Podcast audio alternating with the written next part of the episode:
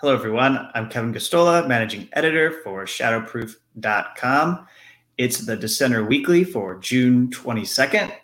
Uh, so, thank you all for joining us. And there are a few really important stories that we have to get to, like uh, the Pegasus spyware scandal, as well as this harsh, this extremely harsh sentence that the US government wants to issue against drone whistleblower Daniel Hale. But before we get to those stories for this week, Brian has some things for you. Hey, Brian. Hey, how's it going, Kevin? Good to see that we are both uh, on the same page with our fashion uh, today. Both wearing the yeah. blue shirt. Yeah. Got our uniform on for the show. Uh, really excited uh, for what we have in store for you today. Thanks for joining us. Um, just make sure that where you're watching, you're following, so that the next time we do this broadcast, you know about it. Um, and if you want to support our work, you can do it during the show. If you're watching on YouTube, we should have a little tip jar on there. Um, you can also go to shadowproof.com slash donate and give, um, or you can subscribe to Kevin's fantastic newsletter at thedissenter.org, which we will promote at the end of the show. Uh, but before we get to that, let's get to our first story uh, for this week. We have Edward Snowden ban trade of spyware like Pegasus. Why don't you bring us through this first story, Kev? Yeah, so uh, this was a massive, major story from the last week. Uh, we've got all of these organizations uh, that have participated, come together to work on covering this Pegasus spyware that is uh, marketed and sold to, uh, uh, they covered 10 different countries specifically. And those countries are countries like Saudi Arabia, the United Arab Emirates, uh, and uh, countries like India and even Mexico before uh, the current president Obrador was elected in Mexico. Uh, and so uh, these are clients. the the, organ, the company is called NSO Group. It's an Israeli uh, surveillance company that does this with uh, the consent, uh, the tacit encouragement of the Israeli government. And we'll get into that. But I first uh, want to start with what Edward Snowden had to say, NSA whistleblower Edward Snowden, because he came out with one of the most profound calls of action in response to what was what was seen. Um, and so the spyware just so people know what Edward Snowden is is talking about, the way it infects your phone, and this was detailed um, in in multiple outlets, but the Washington Post actually had a pretty good breakdown of the way this tool called Pegasus is able to violate the security uh, and exploit vulnerabilities in Apple's iPhones. And essentially, uh, there it's, it's, it's primarily done through iMessage of you receiving it. It's a zero click exploit, and once it's in your phone, it can get access to the data and and do all kinds of of spying and basically take control of your device. And so that is very useful and uh, and and I'd say appealing to these governments that have uh, journalists, human rights activists, and political opponents who they want to target. So these journalists, uh, these media organizations came together for this project called the Pegasus Project, along with a, a group that I believe is based in France called Forbidden Stories. They've been putting out stories throughout the whole past week. Uh, I'll just go through the roll call here of the international outlets. Some of this reporting isn't going to make it to the United States media. You have to go seek it out, but also The Guardian and The Washington Post, uh, primarily the English outlets doing coverage have been putting out good reporting. The only thing is the Washington Post coverage is behind a paywall. So it's hard for people to access. But then again, the Guardian coverage is, is available. There's our Aristegui Noticias. There's Daraj, which is based in Lebanon, that had a story about how uh, the uh, this tool was deployed against uh, Yemen's ministers, um, and I believe that was by uh, the United Arab Emirates, Die Zeit, uh, Direkt36, uh, Haaretz, Knack, Le Monde, uh, and OCCRP, Proceso, Radio France, Süddeutsche Zeitung, and uh, then The Wire in India. And uh, actually, the revelations have had the most um, divisive slash um, uh, I, would say they've been the most explosive in India, where it was found that the opposition party leader who ran against Narendra Modi um, was uh, targeted with this tool or was on the list of numbers that was leaked. So, this project called the Pegasus Project obtained um, a list that had 50,000 different numbers and they went and uh, sifted through, found the country locations for these phone numbers, and they reached out to these people who were targets or potential targets, and they sought to confirm that they were targeted by NSO Group and this Pegasus tool on behalf of these governments in which they have contracts. And the obviously the disclaimer they give is that this is supposed to be for national security or for um, intelligence purposes uh, for going after criminals, etc. And yet you have all of these individuals that have uh, been profiled and listed out in these stories, and it's shown that in fact the, the tool is not being used in just that manner. And so we hear from in this clip that we're going to play here. Um, it's possible that many of you have already seen it, but I think it's important because we're show it covers whistleblowers to air um, what NSA whistleblower Edward Snowden had to say I think he spoke with the most credibility.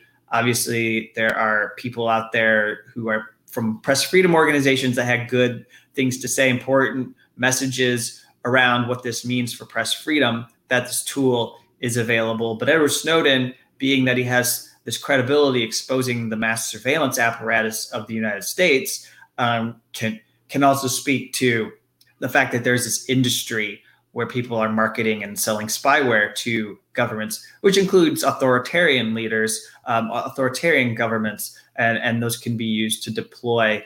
Uh, this is deployed against those who threaten the power of those authoritarian governments. So, so let's let's play this clip here of of Edward Snowden.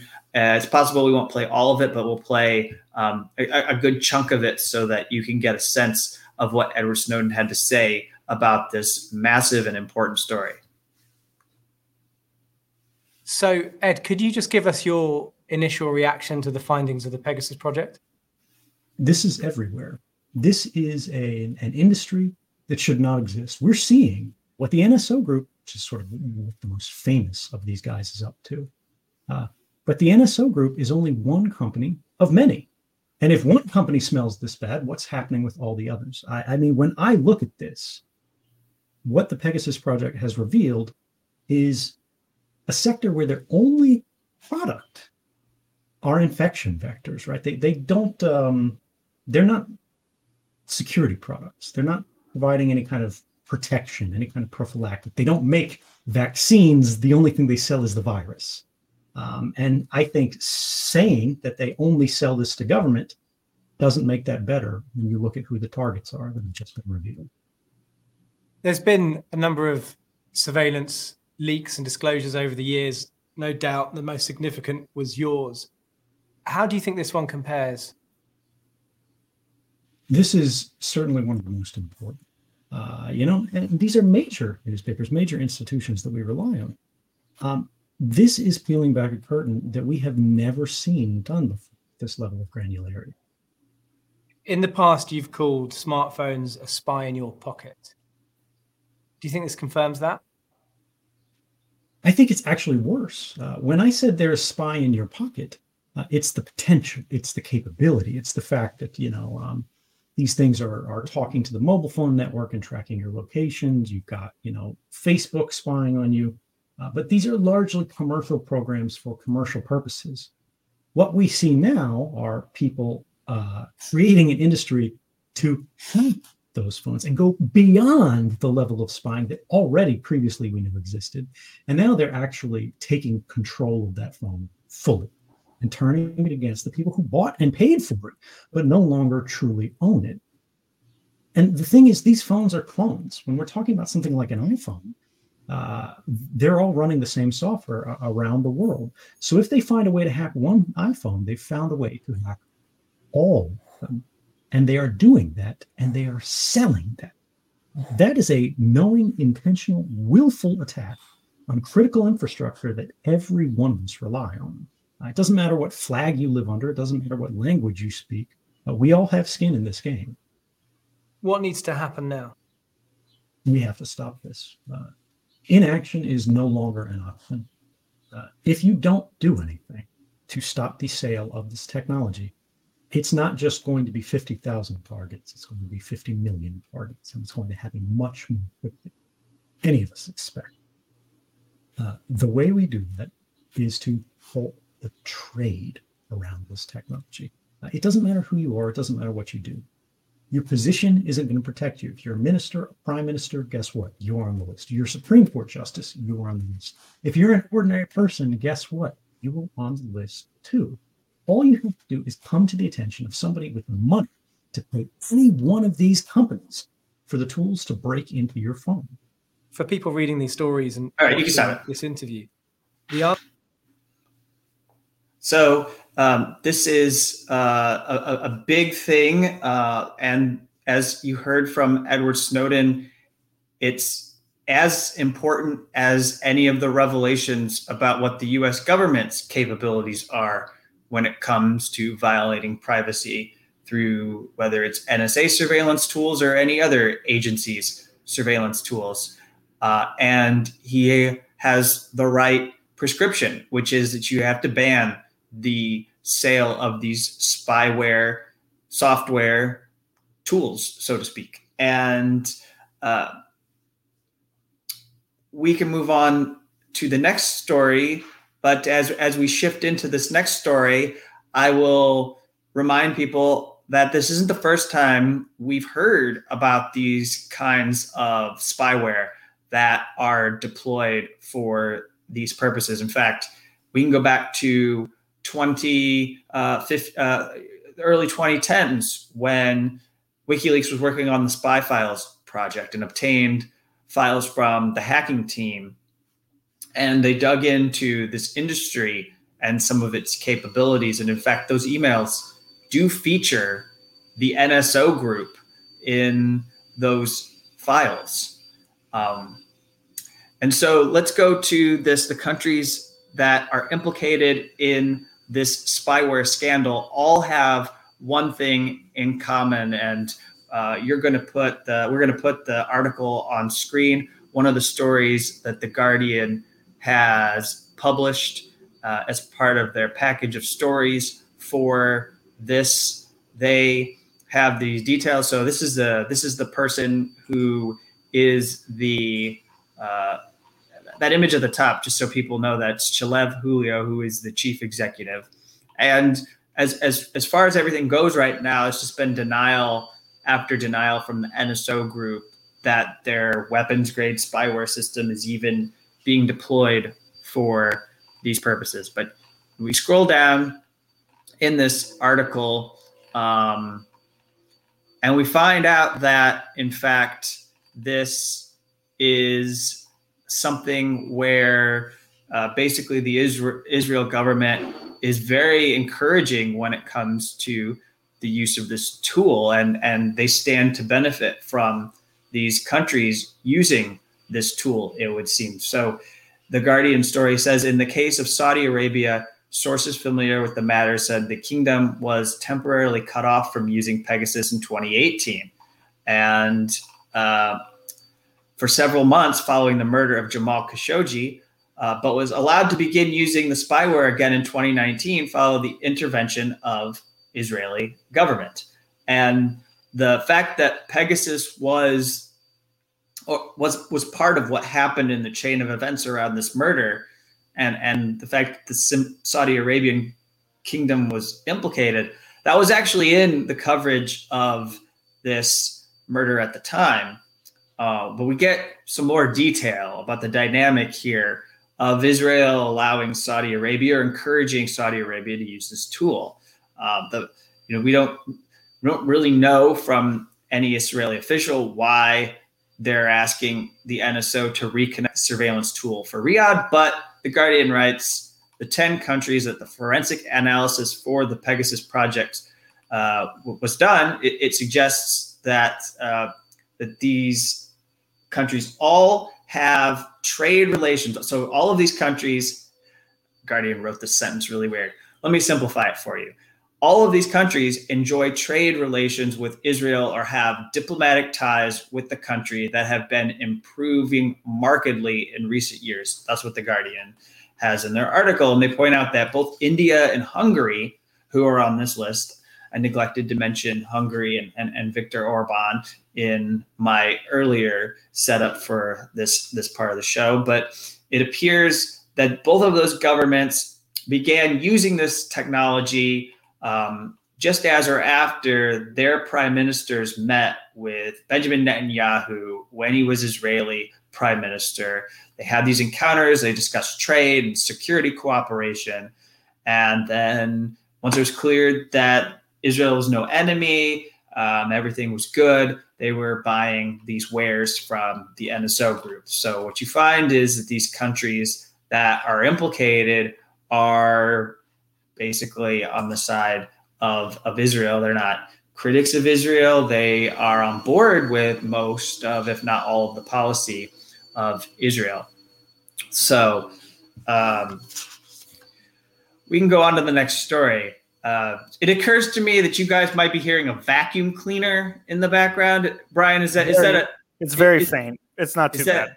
Is is that audible? Okay. Um, it's uh, I wish I had more control of the space around me uh, because that is definitely in my ear. So if if it looks like I'm distracted or I'm not making coherent thoughts, it's because there's like an auric or you know I'm trying to be vacuum whisperer and be like I know what brand the the vacuum is that is making it difficult to do this show today. But anyways, so uh, let's move on. Uh, this is a really critical moment that we find ourselves in because for me as someone who has covered these leak prosecutions on a regular basis uh, the government under biden administration is about to take this next step uh, to expand the harshness of their prosecutions against whistleblowers who make unauthorized disclosures to an extent that hasn't been seen before uh, of course, it all is gradual. It all builds on top of each other. Every unfair, unjust case stacks on top of the other, and they keep on adding more and more years to the sentence that somebody can get for a leak. And they, they keep on making what these people have done more criminal than the last. Uh, if one person is being sentenced five or 10 years ago for two years. Now they are being sentenced for five to seven years um, or, or more. And uh, it, it seems to be that this government is content to keep pushing that range of what people can be sentenced for when it comes to the disclosure of documents on national security operations or our military, which include truths that we need to know. They're content to keep pushing it further and further, further until I think eventually they're going to want these people to be in prison for, let's say, 15 or 20 years. I don't know where it ends because they seem to be really intent on expanding the severeness of the punishment that is handed down. So, Daniel Hale, for those of you who, who may not know just very quickly, is a, a whistleblower who revealed information to the Intercept that was published as part of the drone papers. This was published by Jeremy Scahill. It was part of his book, The Assassination Complex. Daniel Hale Ghost wrote a chapter in the book. This is all happening. This all happened back in uh, 2014, 2015. Daniel Hale was in the Air Force. Um, he was part of the. He he had a had a. He was involved in the drone program in Afghanistan, I believe, and then he came back and he became a contractor at the National Geospatial Intelligence Agency because he needed money in order to go to college. So he joined and he worked there And he said he was only going to be there for a short amount of time, about six months, and he ended up leaving. And so then uh, he, he, was raided uh, five or six years ago, several several years ago. He was raided under the Obama administration. He was not indicted. And then time went on and on, and time went on and on, and time went on and on. And then it was a couple years ago under Trump that the FBI showed up to his door and uh, he was arrested and he was formally indicted by the Justice Department under Trump for his disclosures. And now he's in jail. He was put in jail because of his psychiatrist who essentially ratted him out and spoke about his mental health as if it was a cause of concern that he might do harm. And they put him in a jail in Alexandria Detention Center, and he lost his freedom while he awaited sentencing after he pled guilty on March 31st to one charge. He's pled guilty to a count of violating the Espionage Act. This is another Espionage Act leak prosecution, but there are four other charges under the Espionage Act that he has not pled guilty to, which is, I think, the source of the vindictiveness by the Justice Department. They're very upset that Daniel Hale is trying to have some kind of control or influence over the kind of sentence that he's going to receive when they claim he won't take responsibility for all that they have accused him of doing. And primarily, they say he needs to accept that his release of the documents risked uh, grave, uh, or sorry, exceptionally grave, or, or risked serious damage to the national security of the United States. And because he hasn't, they want nine years. Uh, they're playing a kind of dirty game where if he would be willing to agree that he risked exceptionally grave damage, that then uh, they would be willing to give him like seven years and three months in prison. So he's at this point where uh, he pled guilty. He pled guilty, hoping to get five years in prison. He didn't go to trial because he didn't think he could put on a good defense. He wouldn't have a public interest defense. And then now the prosecutors are not willing to, as John Kiriakou, CIA whistleblower, told me, play ball. They were willing to talk with John Kiriakou in his case. He ended up with a plea agreement of 30 months for uh, over allegations that uh, were under the Espionage Act. But in Daniel's case, they won't do the same with him. They won't uh, accept the fact that he is is willing to take responsibility. They are uh, very particular about what it means that he's accepting responsibility, and it's it, it reflects a vindictiveness on their part that they insist on all of this. Not to mention, there is now secret evidence that they have introduced into this case. It was submitted to the judge we, the public, do not get to see it. The claim is that Daniel Hale, by disclosing these documents, put information out there that ISIS was able to access, leaders of ISIS were able to access, and they took two of the documents that involved uh, watch listing or uh, the way these uh, terrorism operations are conducted or how people are placed on kill lists. And uh, that information I, get, was passed on to uh, people who are followers of ISIS in a internet compilation video.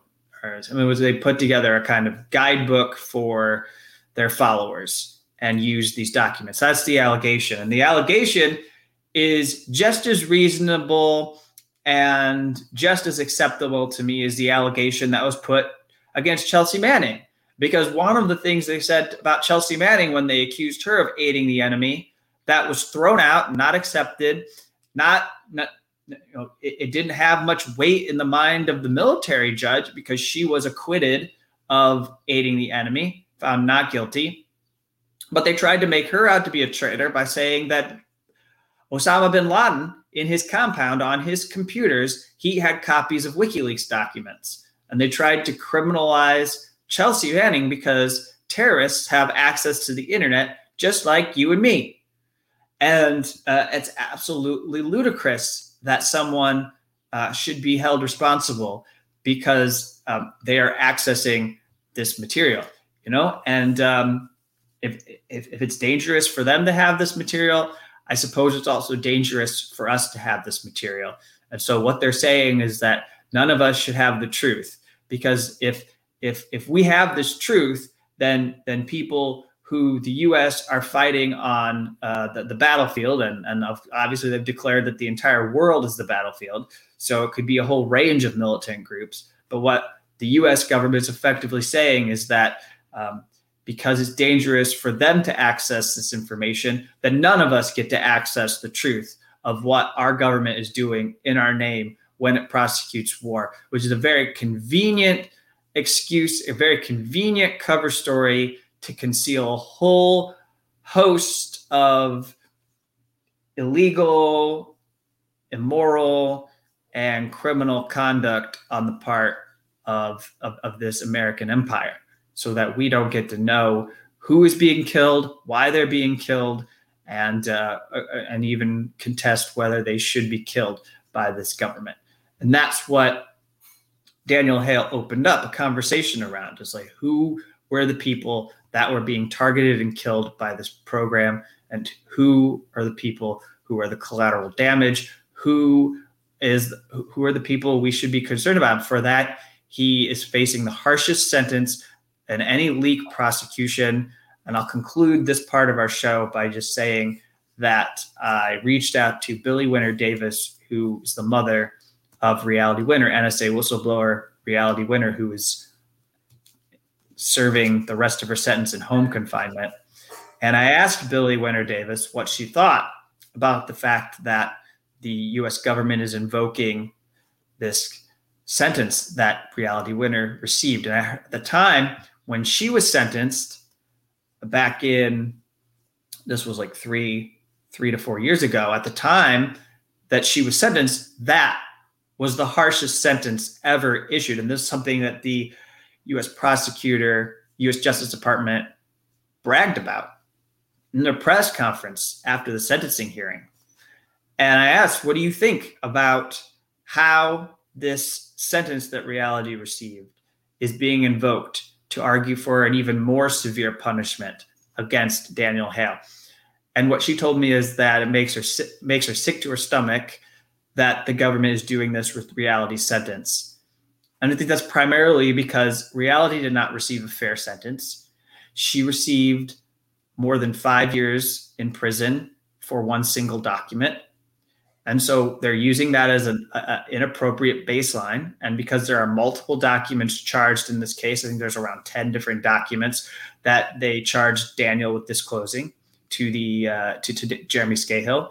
And uh, so they say, well, because there's look at those documents and look at how they compare to reality winners case. And that's how they're coming up with the nine year sentence. It's despicable.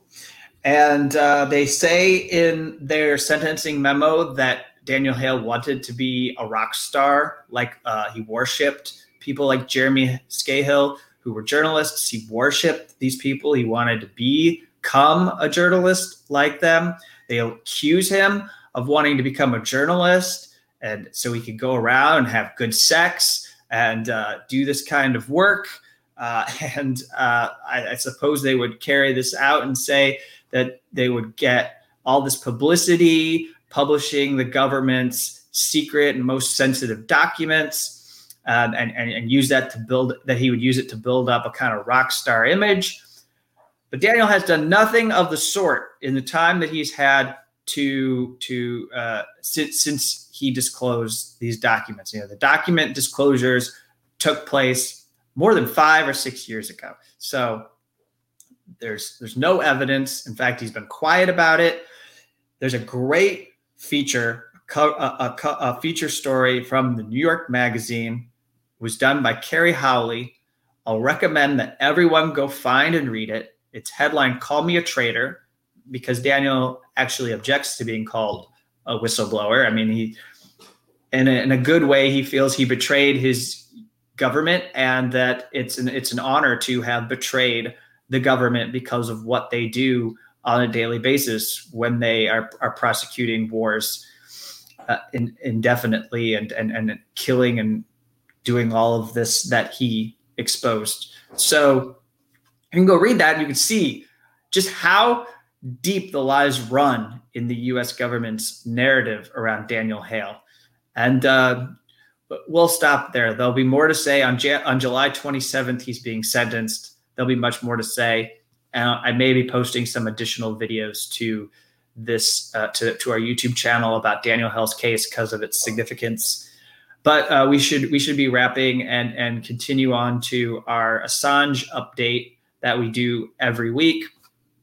And here uh, we are going to play a clip that it somewhat tie well it definitely does tie to the beginning of our show when we talked about Pegasus because in this clip that we are going to show here uh, the the Mexico president. Um, I usually just say AMLO because I'm an American, and that is like my get out of jail free card to not botch his name. And so this is AMLO who is speaking about how he believes uh, Assange should no longer be in Belmarsh prison. Todo esto pues debe de desaparecer. Eso es lo más importante, la no repetición, el que ya no se espía a nadie. Por eso es importante la investigación que se hizo a nivel mundial y también por eso eh, fue importante lo de Wikileaks en su momento que Assange debe de ser liberado porque está injustamente en la cárcel, tratado con saña por dar a conocer algo parecido, que yo creo que hasta de más alcance, porque nadie debe ser espiado. All right. And uh, because we released this as a podcast version for paid subscribers and uh, send this out uh, with the stories to people who are subscribers so that they can get some additional value from this show. Uh, this is the translation for what you just heard, because uh, not everyone listening speaks Spanish. All of this needs to disappear. That's what's most important the non repetition to stop spying on anyone. That's why this investigation is important, which uh, which was uh, covered, uh, which we had out worldwide, and and this is also why the WikiLeaks moment was important. Assange must be freed because he is in prison unjustly, treated viciously for making similar information known that I think had an even larger reach because nobody should be spied on. And so um, this is a this is a really strong statement. I think it's one of the strongest statements from a world leader in on Assange, and also it's happening right in the backyard of the United States, the very country that is trying to extradite Assange and take this step that threatens global press freedom and, in my view, empowers dictatorial governments because they're able to point to the United States and say, How dare you question the way we treat our people? You're putting a journalist in jail. So uh, this is happening right just you know, neighboring country of the U.S and it infuriates the US government, infuriates the US government so much. This isn't the first time that Mexico has spoken out. When the extradition request was rejected, Mexico, Mexico sing, signaled that they were interested in granting asylum to Julian Assange. And so, uh, because of that willingness to give him asylum, they came to the hearing over his bail and they said that a real fear was if Julian was allowed to be released from Belmarsh, that he might go and uh, seek asylum from Mexico, and then they would no longer be able to extradite and prosecute him in the United States for these crimes that most organizi- organizations recognize are not even crimes. Um, they're they're they're within the scope of of journalism. This is this is a criminalization of a journalist, and so you know he's taken a stand, and he also says he says that the WikiLeaks materials that were disclosed years ago, I think he's referring to the U.S. diplomatic cables that had several incredible revelations about Mexico.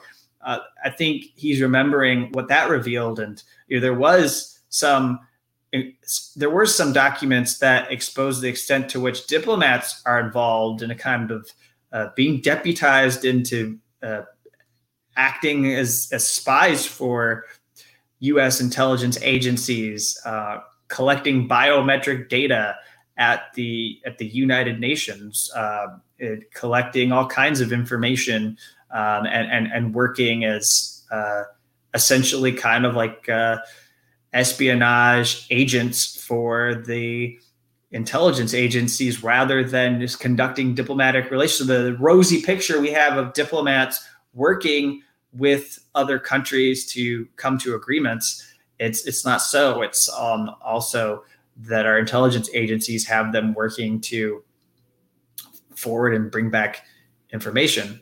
So this is a this is important uh, that uh, Obrador is uh, making this making this kind of statement, but also makes him an easy target uh, because he he's holding himself out there. Uh, so you'll see criticism, and you know, he was accused of basically slapping Biden in the face on the way in. And I've seen some stuff that you know I, am not sure if we can even confirm, but it, it it seems to stem from the fact that he's been independent and not a full supporter of Biden. That you know, he's been accused of being supportive of Trump, but I don't really know exactly what that stems from. So, uh, so, so if that happens to be true, someone can pass information along to me, but um, I'm not sure what interest you would have in in being a, a supporter of Trump. Um, he comes from the strand of leftism that the CIA and other agencies in the U.S. have been working to suppress in Latin America for the last 50 to 100 years, and that's why he's open and willing to give Julian Assange some kind of safe haven so that he isn't going to face prosecution. And uh, with that, we will wrap up our show. Uh, I want to thank you all for tuning in and watching, listening. Uh, the newsletter is thedissenter.org. And if you go there, uh, you can become a subscriber it's it's free, but if you become a paid subscriber, you'll get uh, more content, and uh, you'll get this as a podcast version, and you'll also be able uh, to you know see the links to the stories, uh, and you'll be funding journalism. And we are going to work to continue expanding this newsletter. It will take a little bit of time. Uh, we have to establish our presence with this newsletter. It's just a project of Shadowproof, but uh, eventually we we hope to have you know one or two contributors every month with some new pieces. So it's not just the reporting that I do, but we also have voices that are doing work on whistleblower related press freedom stories and uh, all agree with what we agree because as an organizing pr- principle I, I think that whistleblowing is a human right and that everyone should be able to dissent against their government.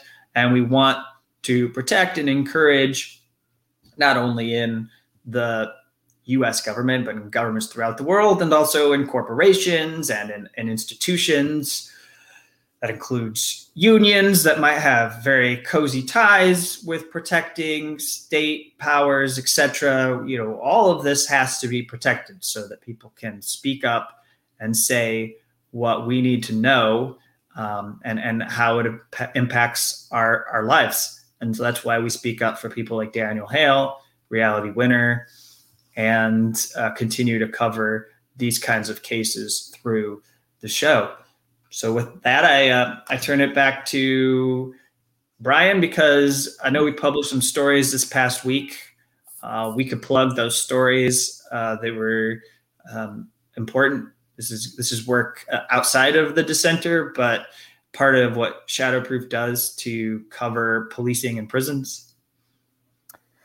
Yes, thank you, Kevin, and thank you for that uh, very thorough and informative show. Um, we have been publishing some stories at Shadowproof we've been working on that you might have heard me mention. Uh, one piece was concerning uh, a quote unquote new vision for parole in Georgia, uh, which is a great piece by an incarcerated writer that I hope you all will check out uh, named Sea Dreams. Um, and then the other piece was a Marvel Cooke Fellowship piece by our friend Nicole Froio, um, who wrote a fantastic long read on uh, the abolition mo- movement from an international perspective. She spoke to, tracked down, and spoke to organizers all over the world in South America, in the Middle East, and uh, all over the place, and spoke to them about uh, their organizing, how it differs from abolitionist organizing in the United States, um, the barriers to solidarity uh, between uh, people organizing in different parts of the world. So, really fascinating story. Highly, highly encourage you read it. She worked very hard on it. Um, and then we have a couple more stories, uh, again, that are very near completion that I'm excited to share with you all. Some stories about the ongoing, uh, very protracted fight over the construction of new jails in New York City. Uh, some very thorough reporting on that that I'm really excited to bring to you all. So, uh, you know, if you're already uh, subscribed to Shadowproof or The Dissenter and you're making donations, you're helping us uh, publish freelance work, publish Kevin's journalism. Um, and uh, yeah, I just highly encourage you to check out the Dissenter. Definitely subscribe there. We would really love to build it out and have more writers contribute to it. Kevin's been working very, very hard over there um, and has done tremendous work. So I highly suggest you go check it out. And uh, any other updates, Kevin, before we completely sign off? We have our birthday coming up, yeah. believe it or not, in the beginning of August. So we'll talk a little bit about there and uh, about that when when we get closer. And um, you know, if you think you might be able to support us, that's a great time. It's usually when we reflect on our past year and what we're building towards. Um, so always a good time to check in on the work that we're doing. And I just really appreciate everybody who's tuned in and commented and liked and shared and, and so on and so forth. Thank you all very much. Um, and with that, we will catch you next week. I hope everybody has a good weekend. Take care.